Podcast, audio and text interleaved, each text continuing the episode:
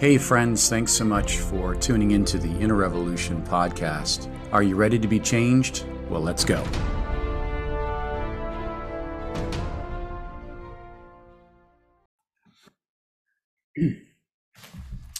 Hello, friends. Uh, this is the third class to Romans. Glad to be with you today.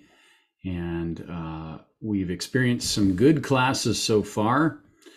Uh, Pastor Jeff Wissett had an excellent class finishing up Romans chapter 1, and I will be starting Romans chapter 2 today. And just as a reminder, I failed to mention this earlier to prepare a three paragraph essay typewritten uh, on the review of Romans chapter 1.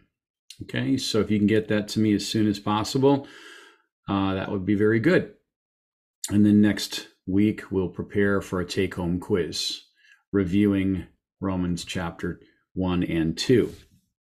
But I want to just kind of review a couple things.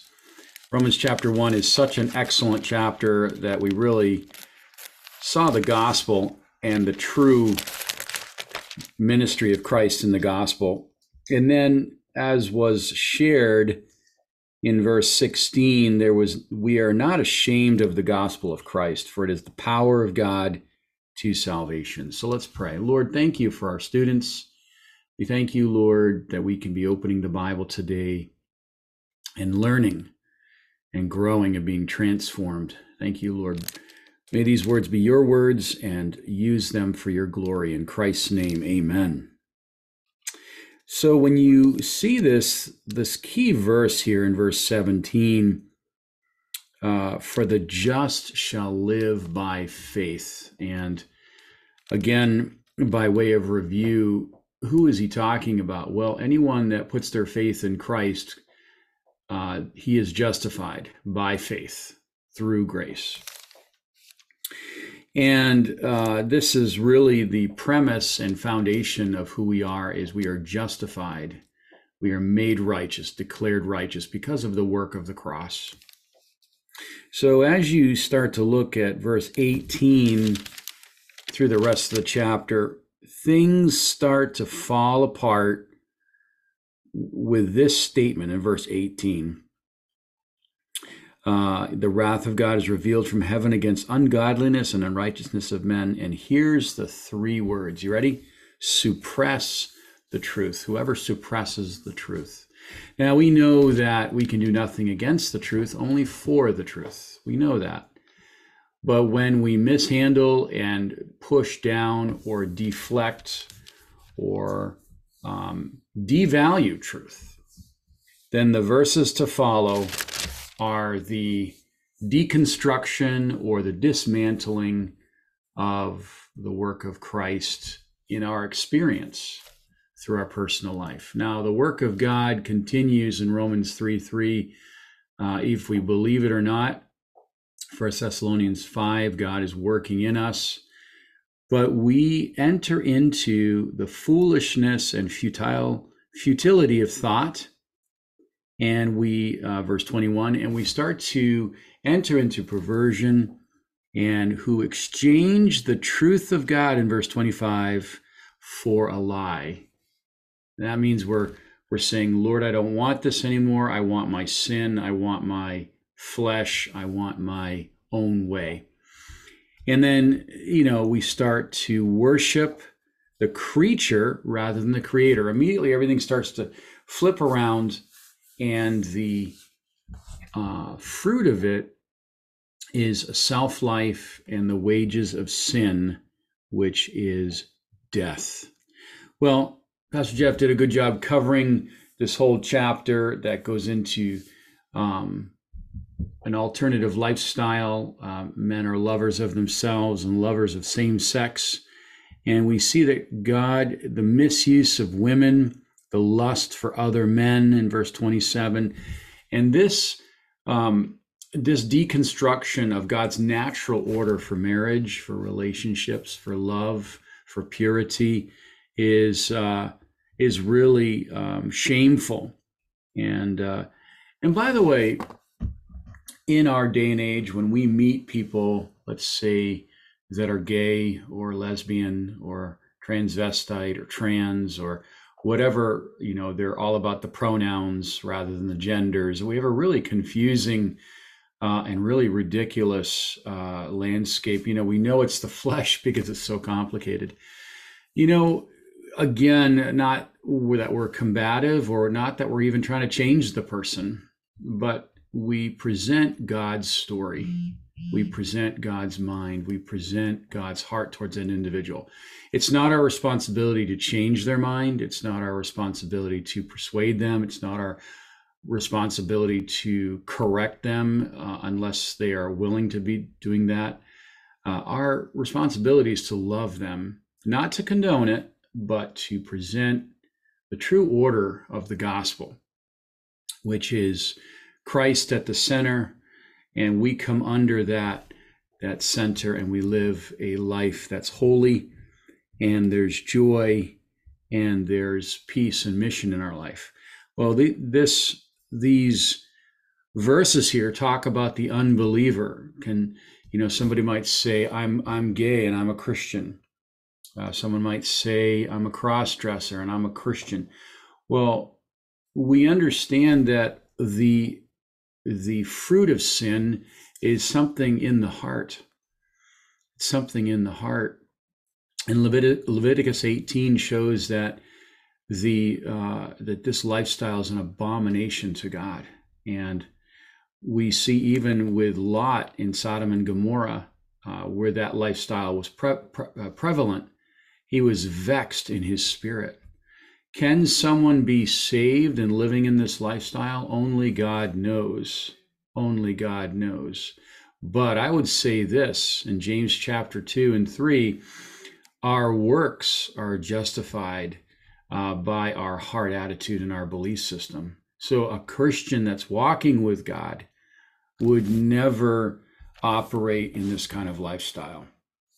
Are they saved? Well, only God knows. And that's not I'm not here, you're not here to judge them in the sense of saved or not saved, but we can certainly challenge them and say, Does your lifestyle glorify God? Does your lifestyle reflect the, the Bible? If you say you're a believer and you love God and and you uh, believe that you're a son or a daughter of God, then your works will justify the fruit of righteousness. And again, um, you know, we have talked with people at length. I remember being at a door and the, the, rainbow flag flying, and you know, these ladies came out, and we gave the gospel to them uh, based on the rainbow flag, not the rainbow flag of the LGBTQ community, which is six colors, but the rainbow flag that the rainbow that God gave because of the covenant to Noah, which is seven colors and we walked through those colors and presented the gospel. I don't know if they received it, but we presented it, and the Holy Spirit can work in their lives. So we are not bashers. We are not people that, you know, condemn, but it is grieving and it's an abomination. We're not afraid to say that. But we're also, our approach is gentle, it's kind, it's clear, it's uh, seeking to minister Christ. And if, if uh, you know, because God gives them over to their vile passions, it says here, we see a lot of arrogance and we see a lot of um, a lot of pride with with this lifestyle because it's demon. There's demons involved. There is uh, Mark nine. There's oppressive demons that take over a person's life. And really, we know as believers we can never be possessed, but we certainly can be oppressed, which means they can be on us, influencing us, making us heavy, and um, controlling our actions. But they can never uh, be possessed in our. They can never be in our hearts because if a true believer is saved, there's only there's only room for the Holy Spirit. But let's say a believer becomes wayward and they sin greater than an unbeliever, it says in Hebrews chapter 9, then there will be discipline, there will be chastisement, and there'll be correction. And I don't know about you, I would be worried if, if we were living in a sin and there was no chastisement or no discipline. And I want to talk about repentance today. Uh, if there was no act of, or or um, or demonstration of any type of discipline, then the question would be, am I really a son or daughter of God? Now, I don't want you to get introspective today. Uh, that's not my point, but I'm referring specifically to Romans chapter 1, where there's an outward manifestation of a sexual addiction that takes over into a sexual lifestyle that creates a sexual uh, acting out. So these sins can be very destructive. And he goes on to say here uh, in verse 29 they're filled with unrighteousness, sexual immaturity, wickedness, covetousness, maliciousness, envy, murder, strife, deceit, evil mindedness. They are whisperers, backbiters, haters of God, haters of God. So if I'm a believer, then I'm a lover of God. If I'm a believer, my life reflects the fruits of the Spirit. If I'm a believer, I'm hungering and thirsting after God. I think some people think they're saved and they live like the world, or they live like, um, you know, this this alternative lifestyle, uh, and they have God in their own image, but there's no surrender or submission to His truths, and therefore uh, they're not really saved because it's just a it's just an attitude of of uh, of a, um, of a psychological Christianity. So, a believer is someone who's surrendered to the principles of God and he is or she is following him with her whole heart. Now, I'm not saying that a believer doesn't sin. I'm not saying that a believer is someone that lives a perfect lifestyle. That's not what I'm saying, but they are different from the world. They are uh, they they are someone that reflects another kingdom. So we have heard it. I have heard it. You have heard it. Like people that say, "Oh, I'm a believer, but I'm a gay pastor," or "I'm a gay this," or uh, "God loves me, would send nobody to hell," and and who are you to judge me? And and you know their defense mechanisms and their reactionary uh, actions are what they are but if they're open to truth, we see the pattern of the Bible in leadership. Like, that there is no there is no room in the pattern of God for gay leadership, and that has infiltrated the church and has uh, really divided uh, people in the liberal gospel to uh, to be accepting and be very um, you know this is you know god is accepting of all cultures and all diversity. Diversity is the big buzzword here. Diversity diversity diversity. Well we cannot have unity unless we have the same foundation amos 3 3 i'm spending a little time here because the world is mistaken they are confused thinking that they have diversity uh, like-mindedness based in one principle equality. Everyone is the same. We got to be fair. We've got to love our brother and serve our neighbor, no matter where uh, or what or sexual orientation they are. Now that sounds good, and yes, we lay down our life for for the brothers. We yes we serve. Yes we love the unlovely. Yes we pour out without expectation for return. But uh, we must be clear that unity comes with one foundation, and that's Christ and Christ crucified. Uh, that the, the gospel, in its purest sense, is the glory of God and the righteousness of God that upholds who God is. So if someone's trying to say they're trying to initiate another um, mindset here that is outside the core values of doctrine and core values of the of the truth, then that's not unity at all. That is that's partnership or walking side by side. But once there's a, a confrontation or some sort of disagreement, the true colors or the foundation is exposed and it's rotten and it's it's self-centered. If you talk with people, it's usually all about themselves and their rights and their fairness and equality. When God says you can have only unity at the cross where you die spiritually and you're resurrected with me. And it's no longer I that live, but Christ liveth in me. And the life that I now live, I live by the faith of the Son of God who loved me and gave himself for me. So in the Christian life, it's there's no me at the center. Uh, otherwise, it's not the Christian life. So that is really a, a chapter that honestly people don't like in the world because it's very clear. Paul is saying, listen, our flesh is capable of anything, and it's our heart is deceitful and above all wicked. So, yes, we love people, but we're not condoning it. Love covers a multitude of sins, but does not compromise sin. Uh, and again, our approach is loving, but also it's uncompromising and it's unapologetic. It's like, listen, if you read through the epistles, if you th- look through the gospels, this was never the pattern that Jesus uh, set up. And this is the problem. People are uh, they're making their own Bible. They're making their own truth. So this is why he starts in chapter 2 verse 1 therefore you are unexcusable o man whoever you are who who who are who judge for whoever you judge another you condemn yourself for if you judge practice the same things but know the judgment of god is according to truth against those who practice such things so what's he saying he's like okay that previous chapter you know you want to do all that stuff god says i'll give you over your vile passions and the wages of sin is death disease vexation depression.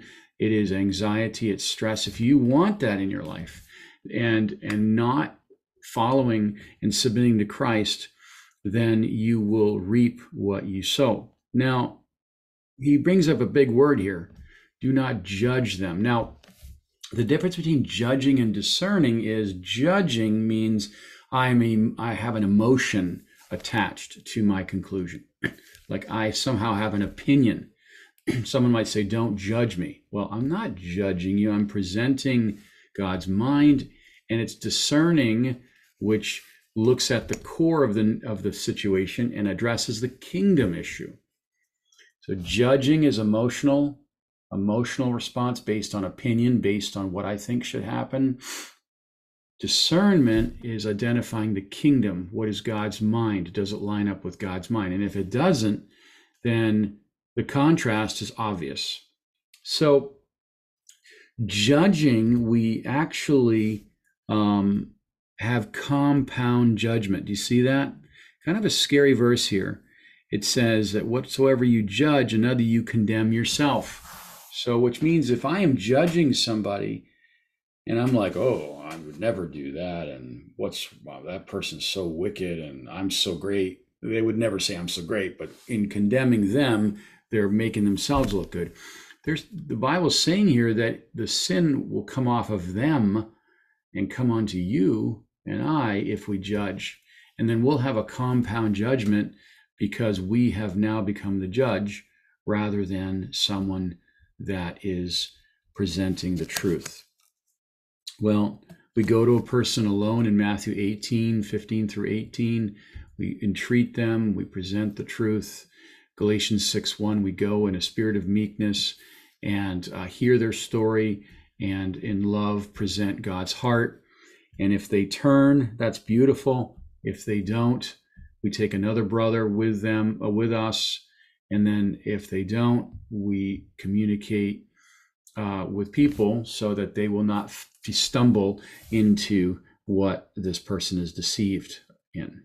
So we do not judge so three things. Why do we not why do we not judge somebody? Number 1, we don't know all things. Okay?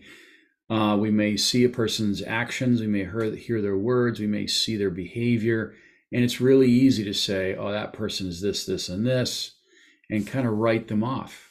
But Jesus in Isaiah 11:3 did not judge based on appearance or what he heard or by the seeing of his eyes, but he trusted in the heart of his father. So I don't know all things. I don't know all things. So I want to I want to just say this that when you see something, pray and don't be quick to rush into something because typically there's more to the story. You know, I think with any sexual sin or any sexual uh, acting out, it's because of emotional trauma. There's been some sort of abuse or trauma that's happened in that person's life that they've internalized and it's changed or rewired their thinking about the natural orientation to things. Um, and so we have to be gracious, but also um, not naive. Okay. Number two, we don't know how we would respond in the same circumstance. So, judging, let's say, again, you know, we can have this pious attitude that we would be the hero or the 100% excellent in the situation, but that may not be true. We don't know how we would respond under the same circumstances. We don't know how it would be. We'd like to think we'd do well. You know, for instance, Peter, P- Peter gets a bad rap and, and like, oh, I would never deny Christ. Well, I'd like to think I wouldn't do that either, but I'm not sure.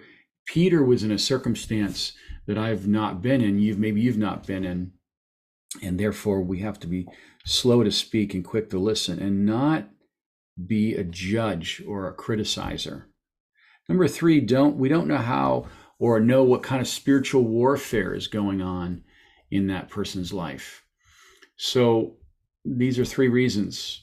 Like when I or you internalize warfare, then we become oversensitive, we become uh, subjective, soulish actually, because why? Uh, we are internalizing something and um, it is affecting our objectivity. So, whenever you're in a situation, pray, work with the facts, go in a spirit of meekness, ask good questions, listen carefully, present the word, encourage, go slow, and, and make sure that you're not uh, destroying the person, uh, but you're entreating them in a spirit of love. Now, they may reject you, they may become arrogant, they may criticize you, they may blame you. That's all, whatever. That's what's going to happen. You've presented God's heart, and therefore you're making them accountable. Okay? Romans 14, 4, we do not judge another man's servant, for they stand or fall before God. So again, we're discerning. We go in a spirit of meekness. Hey, I see this. Can you help me understand this? Are you okay? We don't shame them openly. We go with them one on one. You know, I, I, you know, I could be misunderstanding you here. Um, you know, we can entreat a brother, and hopefully they will respond.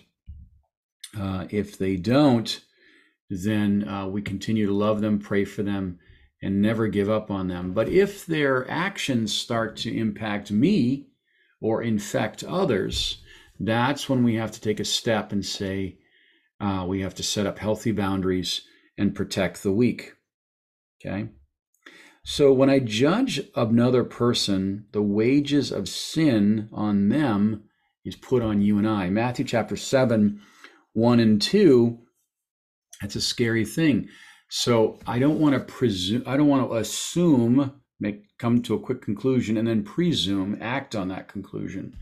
But I want to do all things with prayer and moving slowly and really hearing from God. So when you start to look beyond here, we, we see these beautiful verse Verse 3 And do you think, O man, you who judge those practicing the same things and doing the same things, that you'll escape the judgment of God? Okay, same thing. We are all capable of thought and action a moment away from doing the same thing. So by the grace of God, there goeth I. So we want to guard our heart. We want to, we want to, because out of it come the issues of life, and we want to be prayerful.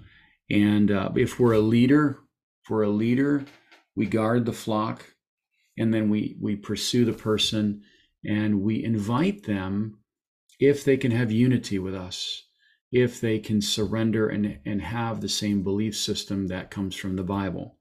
If they don't we let them go and their backsliding will correct them hopefully. Otherwise the chastisement of the lord through the five stages of discipline will uh, maybe god will take them home in his, in his mercy uh, because of the damage they're creating.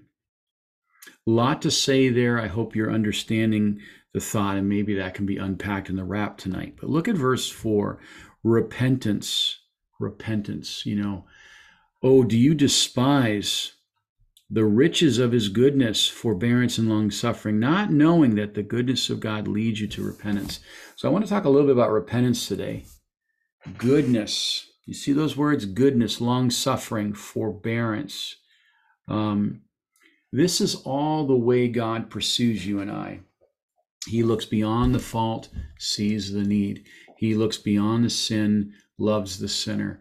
He is saying, Let me lead you away from that destructive thought pattern and destructive lifestyle. Let me set you free. Let me set you free. And so, metanoia, the word repentance here, means that God is changing our mind and changing our direction, and He is changing it to Him. he's changing it to the truth of the Bible. So, when you are you and I are confronted with these things, we see the contrast. We see, wait a minute, I have my lifestyle, but I see this other lifestyle and I see the peace, I see the power, I see the goodness, I see the graciousness, I see the love. And that confrontation turns us in Jeremiah 31, he turns us, verse 7 and 8, and we follow him. So repentance is a gift. That's why our message today is not repent and be saved. That's not the message of the gospel because an unbeliever doesn't know how to repent. And nor is our message proving that the person is wrong. That may be used for certain circumstances, but we don't condemn people into a decision. You and I present who God is, and the Holy Spirit convicts, the Holy Spirit instructs, the Holy Spirit is the one that changes the mind. So, this is why soul winning and sharing our faith is so edifying because we're loving the person in front of us. We are ministering life. We're sharing the good news. Uh, we are presenting the Bible. We are um, we are we are not afraid to talk about sin, but that's not the center of our message. Our message is about the Son, and the Son is what keeps us uh, from continuing in sin. Or in Isaiah 30, verse 1, adding sin to sin which a liar continues to lie, a thief continues to steal, uh, a sexual person continues to lust. How is that interrupted? Well, it's interrupted by the goodness, forbearance, and loving long suffering of God, which leads us to a place of change. It leads us to a place where we are different. So we're able to uh, 1 John 1 9, we confess our sins. He is faithful and just to forgive us of our sins and cleanse us from all unrighteousness.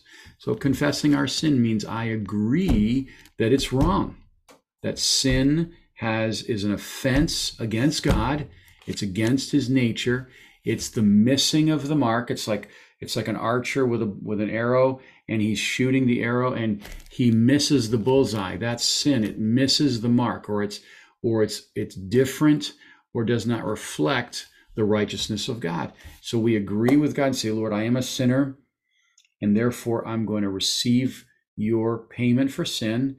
And when we confess our sins, our fellowship is restored. We never lose our sonship. We never lose our position. Why? Because that was something permanently given to you and I in Ephesians 1 3. I'm sorry, Ephesians 1:13. We are sealed to the day of redemption. John chapter 10, verse 28 and 29. We are in the hand of God and we can never be taken out of the hand of God. We, in Romans 8, 37 through 39, nothing separates us from the love of God. Nothing. Those nine things cover everything in this realm and the realm beyond. So to think that we can sin our way outside of salvation is not doctrinal, it's actually heretical. So obviously, if there's sin in our lives, God convicts. He doesn't condemn, but he convicts and he says, That's not my way. It's not my heart. That doesn't, that's not something that I have given you. Um, and we agree with God. We name it and we isolate it, which means we we recognize where it's coming from. We isolate it. We don't make a place for the devil in Ephesians 4:20 and then we forsake it. So name it, isolate it, forsake it, which means we move on, not giving place to the devil, and uh, we continue uh, in in weakness, but God strengthens us in weakness in Second Corinthians 12, verse 9. So again, we're in a world where people don't want to hear the truth. So your life reflects the truth, your message reflects the truth, and our approach is one of gentleness, kindness, but it does not have a theology of apology. Let's look at Second Corinthians chapter 7 together. We see the anatomy of repentance.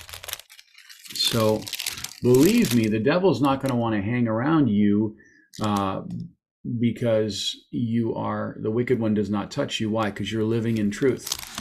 Now, we may fail, but maturity, the quicker we recover, is, is shows our maturity. So the, the issue is not trying not to sin because the strength of sin is in the law and we'll do it more and more. But the issue is my focus, and my focus is Christ, and my focus is the truth. And he keeps us from stumbling. I love this in Jude, the, the last three verses. He keeps us from stumbling and presents us faultless before God. Why is that?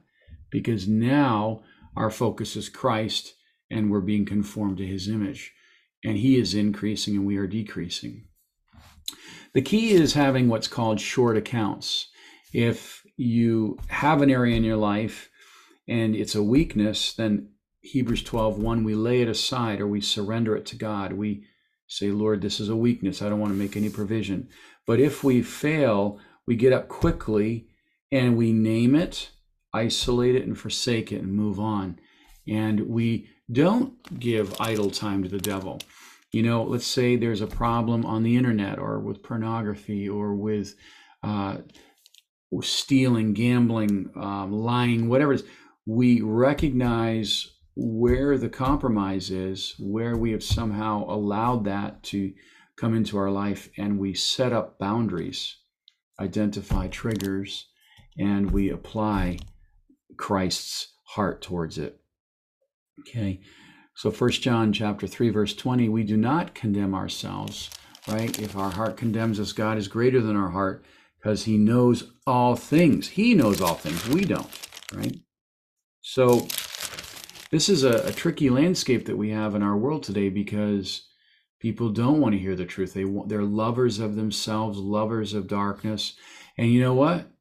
You can only pray, love, and minister but the, the, the consequence and outcome is up to them. And God will always pursue, isn't that that's beautiful? God will always pursue the words that you speak to them in love will always return and keep speaking to them. All right, Second Corinthians 7. So we just keep loving and ministering, but we never give up. But that doesn't mean we go on vacation with our enemy either, right? We want to be careful, like the influences in our lives they're they're not going to impact us negatively but we want to have a lifestyle that reflects and reinforces what god is uh, doing in our life so second corinthians chapter 7 10 through 13 we really see uh, actually verse 8 uh, 2 Corinthians chapter 7, verse 8 through 13. For even if I made you sorry with my letter, I do not regret it, though I did regret it, for I perceive that the same epistle made you sorry for, an, for a while. Now I rejoice not that you were made sorry, but that your sorrow led to repentance. For you were made sorry in a godly manner, that you might suffer loss from us in nothing.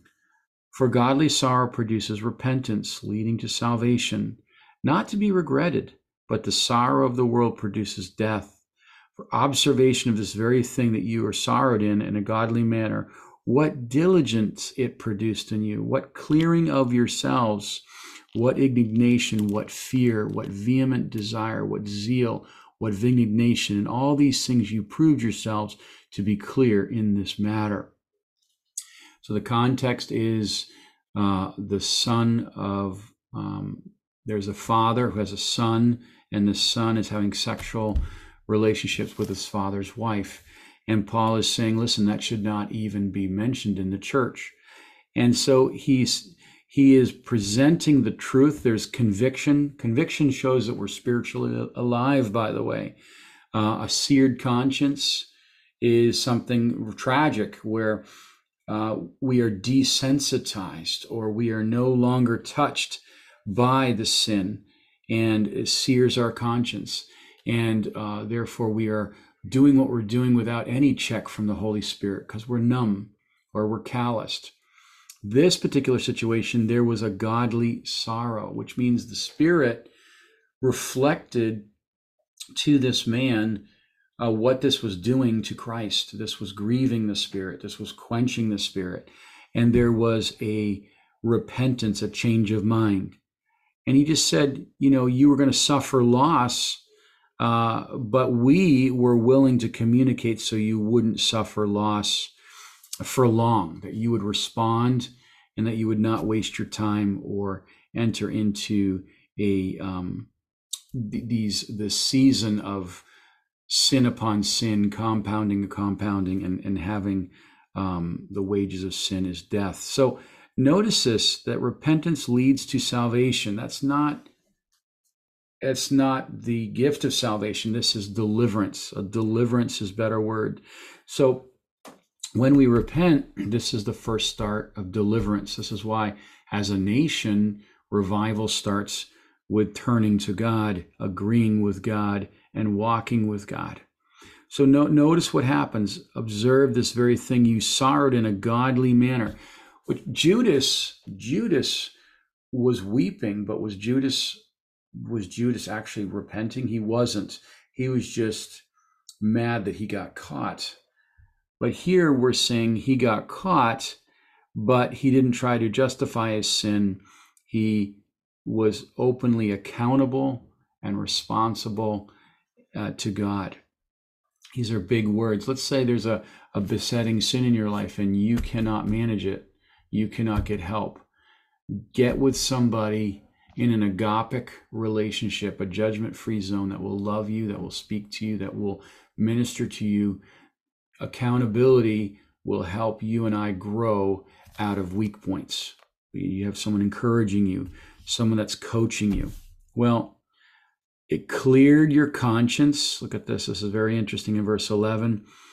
It made you, it gave you a godly anger, actually, indignation, which means now you're tapped into how God thinks about something. Like, like if we were to see a kid getting hurt, we would be upset, I hope, and we would come to that child's aid. Uh, let's say um, I was sharing with uh, Pastor Carl recently that care fights for the weak. It's the same principle. It's like we are defending and and and guarding the household of faith. What vehement desire. So this is something interesting about sin. Like sin when it comes into our life it can crowd and kind of clutter uh, the beautiful things in our life. Let's say peace. And then when we entertain sin or sin is is left unchecked in our life then it starts to cover our peace. It starts to complicate we start to overthink we become very self-aware and uh, the joy is is stunted. The peace is gone. The the um, the carefree attitude is now more self-oriented. So i don't want to say you know if you're experiencing any of those things that you need to analyze every sin in your life i'm not saying that. But i'm saying we can say to the holy spirit lord if there's sin in my life like David said in Psalm 51, I have sinned against you and you alone, Lord, uh, creating me a clean heart and renew a right spirit within me. So when you go to God, we're clearing ourselves or we're opening ourselves up and saying, God, if there's any wicked way in me, address it and I surrender it to you. This is this is really this is really an amazing um, amazing set of verses here. He goes, and this is worth our study. What zeal? So again, when the clutter is gone, we have just like entering to a house. Uh, I've been in houses where there's been they've been hoarders, and you there's tunnels to the chair and tunnels to the bed and tunnels to the bathroom. It's awful. When you get rid of the clutter, there's there's a new attitude, a new motivation, and a new resolve. That's good. So uh, Paul is is congratulating them for addressing this manner and uh, this matter, and to, he's saying, "Listen, don't don't um, don't go don't come back to this." Like we see that where um, you know you clean the room. If you don't fill the room in the Gospels, we see the demons come back and they fill the room, and it's it's worse than it was before. So so again, let's say there's there's something in our life that it, it causes us to it, we struggle with it now remember the struggle is not sin that's important we're all in a struggle struggle is not sin doubt is not sin. It isn't. It's what we do with it. So we have to take that struggle to God. We have to take that doubt to God. We have to take that that issue to God and we say, Lord, I submit to you, and therefore you give me the power to resist the devil in 1 Peter 5 7. So repentance is really a gift from God that realigns us to the mind of God and to the heart of God, right? So in our message to the unbeliever, it is presenting who Christ is and the contrast and the beauty of Christ turns that person to a place where they say, Oh my goodness, I'm a sinner. I need a savior, right? Uh, I, I am I am in need of forgiveness. I'm in need of a transformation. So, as believers, we are presenters and not debaters. We certainly want to answer people's questions, but we are presenters. You know, what are we speaking about Christ? What is our message about Christ? Do we have a great big Christ, right? And on the flip side, how we handle people in failure says a lot about our faith. If I'm a judge, a critic, a complainer, a someone who is like an investigator, then it's like, wow, my God is very small. But if I'm loving with God's love and looking beyond the fault and investing in what is needed, then that person will have a change of heart and there'll be healing and there'll be a transformation, Lord willing. All right, so let's continue here. Um, so Romans 3:23, all of us have fallen short of the glory of God, right? All of us. Luke 5 8, we are depraved. We are helpless, hopeless uh, without him. We are hopeless and helpless without him. And um, you know, that is a good that's a good revelation. Now, we don't stay there our depravity leads us to a place of worship because we know we're nothing, but but with God we're we're we're everything. We're everything in Him. Look at Ephesians 1 7. Ephesians 1 7 says, In him we have redemption through his blood, the forgiveness of sin according to the riches of his grace. So, what's the core of forgiveness? It's the riches of grace. Now, that does not now, I, I want to make sure that this is clear. Um, we have to have healthy boundaries. We're not going to be in a place where we're constantly abused or taken advantage of or mistreated. Uh, those things may happen, but it should not happen on a consistent basis. So we want to have healthy boundaries when there's toxic relationships. But he is saying here, Paul is saying, you and I, as sons and daughters, have redemption and forgiveness. Uh, we're made kings and priests in Revelations 1 5 because of the riches of grace. And this is why, in my years of sexual addiction counseling, or I should say addiction counseling in general, grace, grace is really the only agent I have seen that changes the the addiction cycle most and let's look here in second peter chapter 3 most people know that they're wrong. Most people are captive or stuck. So giving methodology and techniques are great but grace when sin abounds grace much more abounds. The the revelation of grace is what changes the addictive cycle which changes the heart which changes the mind, which changes the appetite. Okay, someone that's drinking, how do they get out of that? Well, they set up and have preparation of the heart, identify triggers, yes, but they're pouring grace into their life. Not grace to sin, but in Titus 3, uh, Titus 2:11, grace teaches us to deny ungodliness. So I'm learning who God is, and He's changing the way uh, I am, and we're crucifying the flesh. Galatians 6:14, we are crucified to our sin, we're crucified to the world, and now we're alive to Christ. Right? Ephesians 2:1. We were dead in sin, but now we're made alive to Christ.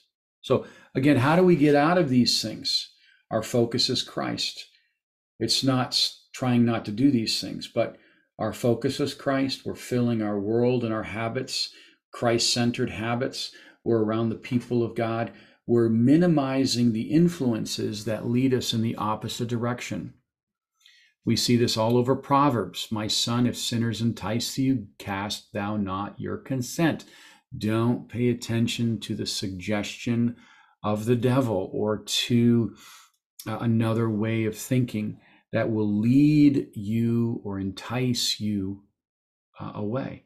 So, what is the power of sin in our life? The power of sin in our life is found in any uncrucified area in my life. If I've not surrendered certain areas of my heart, then that area of my heart will eventually lead me away from God. That's why my flesh cannot be managed. That's why I don't trust my flesh. That's why we have healthy boundaries with the opposite sex. That's why we have a an attitude of reverence and care, and um, we're careful. We're we're we are we are we are simple about this. We are simple. Faith defeats sophisticated darkness. We know this.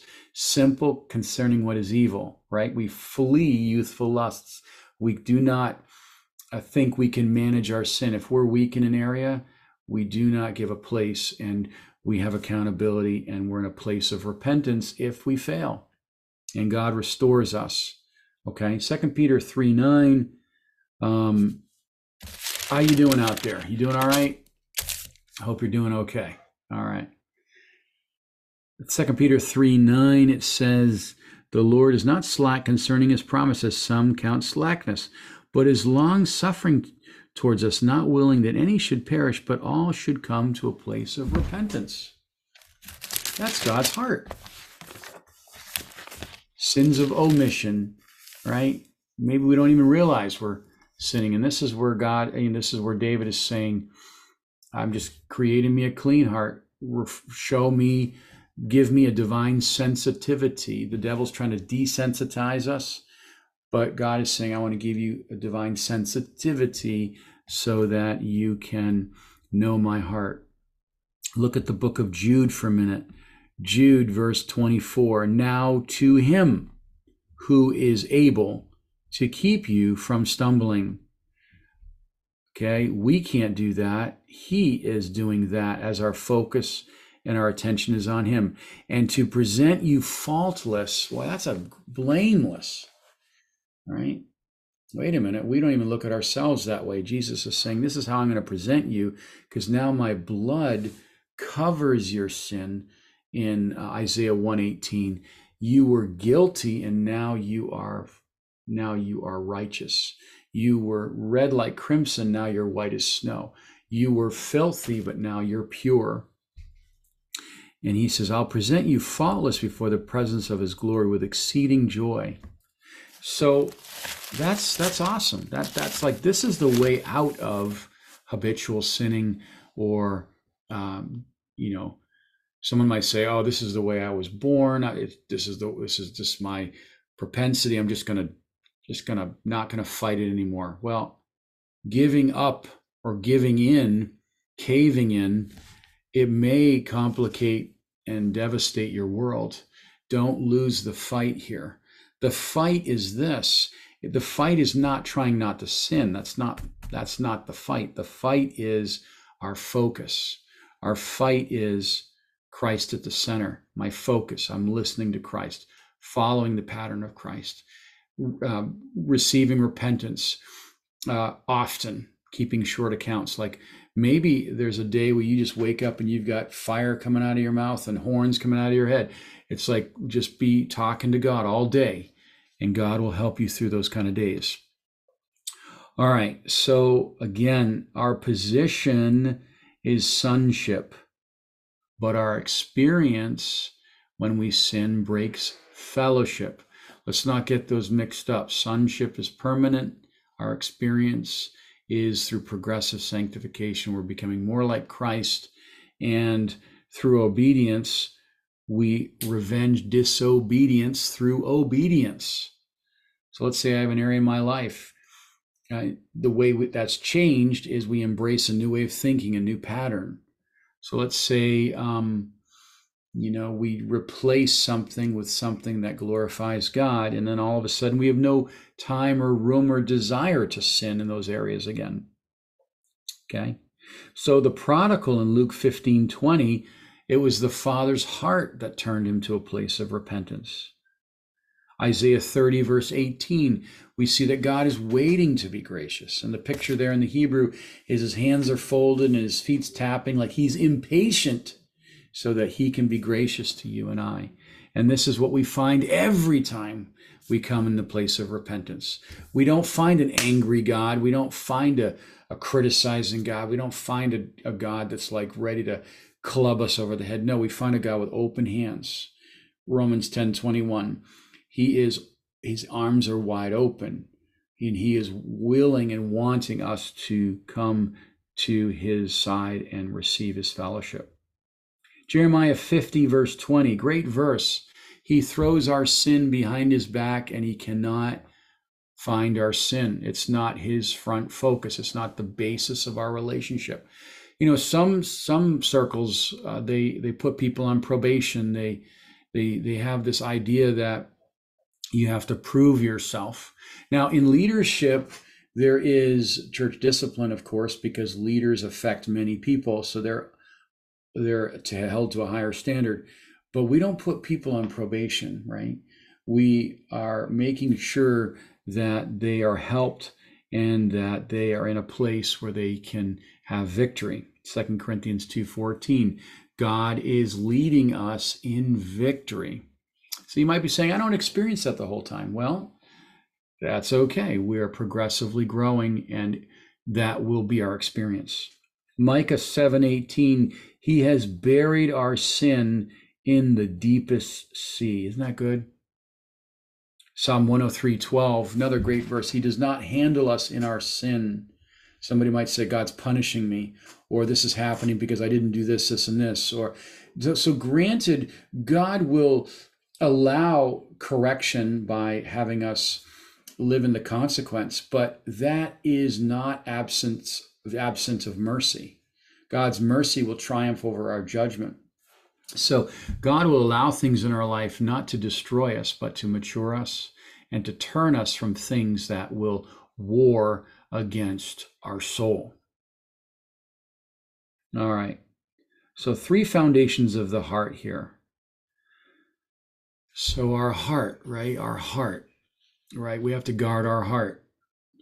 And in biblical counseling, we're addressing the heart, which controls the mind or feeds the mind, which dictates to the body. Psychology deals a lot with the mind.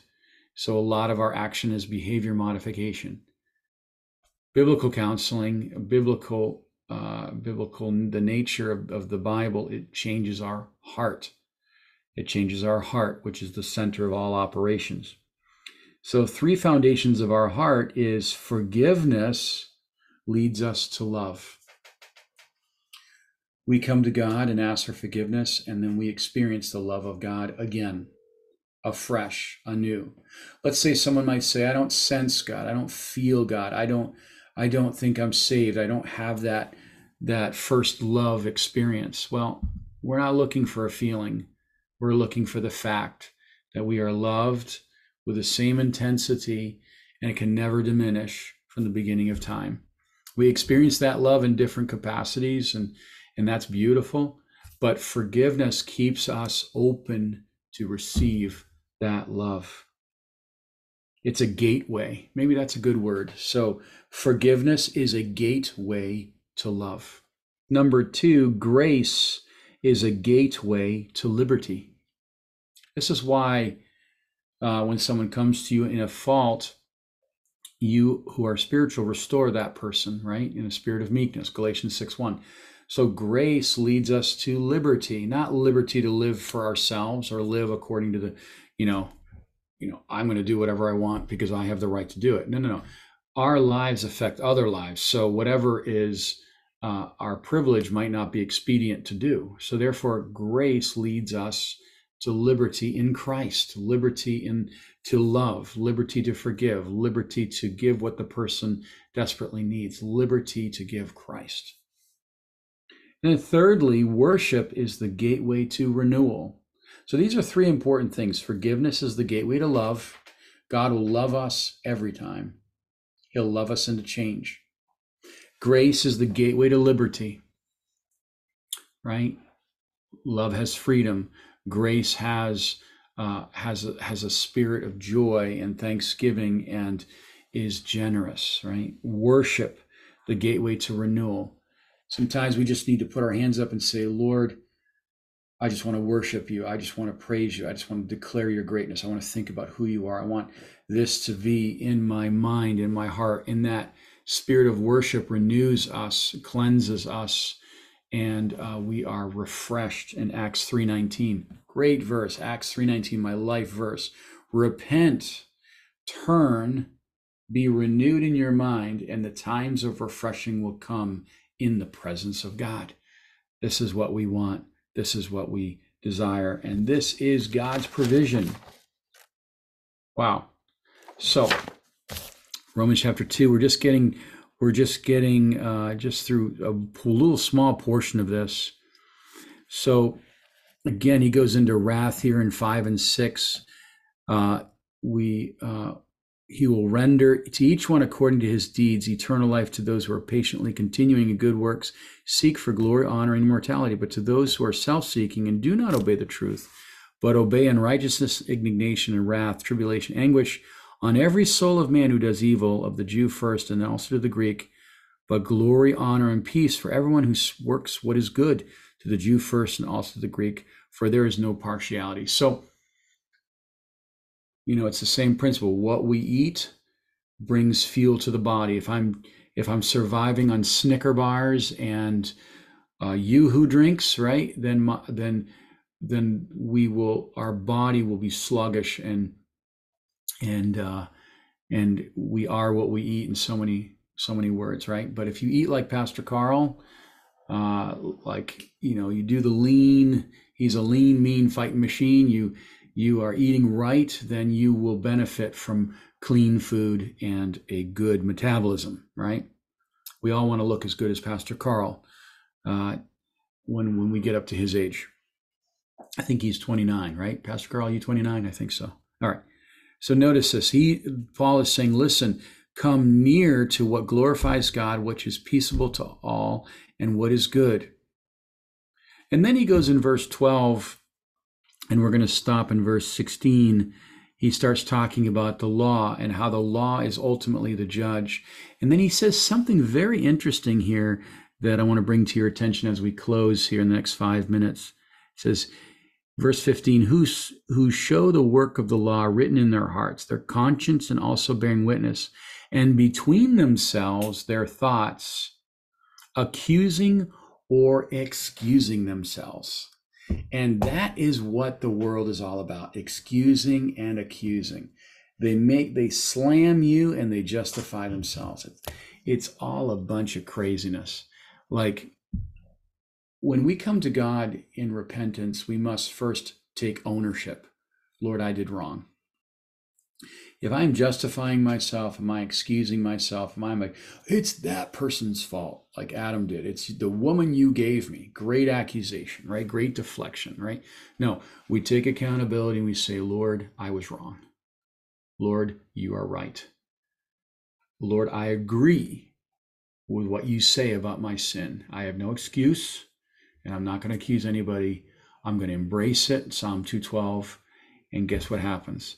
there is a renewal there is a there is a change so in the day verse 16 when god will judge the secrets of men by jesus christ according to the gospel so hebrews 4.13 this is this is kind of like alarming nothing is hidden from god so we might think we're fooling god but we're not and i just want to say this don't live in guilt don't let guilt be your motivator don't let shame and fear and guilt be something in your life that you wrestle with.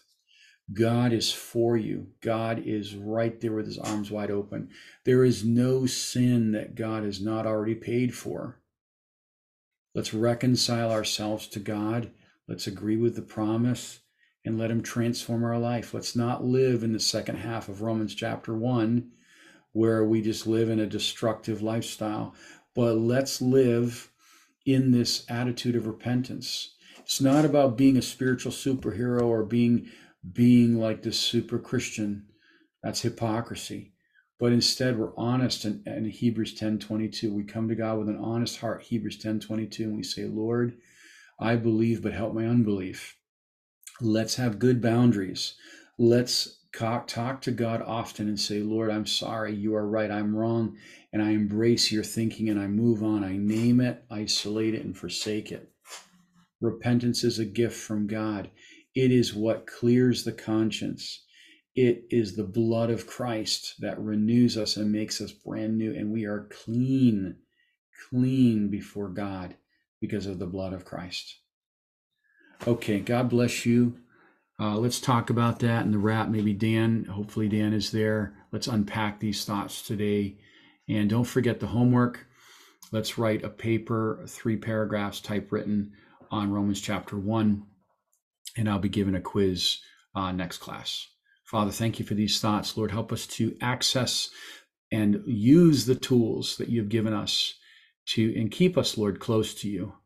Keep our hearts sensitive. Keep us, Lord, uh, just focused on you. Help us to fight to keep our focus on you. Help us to push away all things so that you are clearly in front of us. And help us to trust and believe that what you say is the real truth because it is. We love you, Lord. In Jesus' name, amen. God bless you.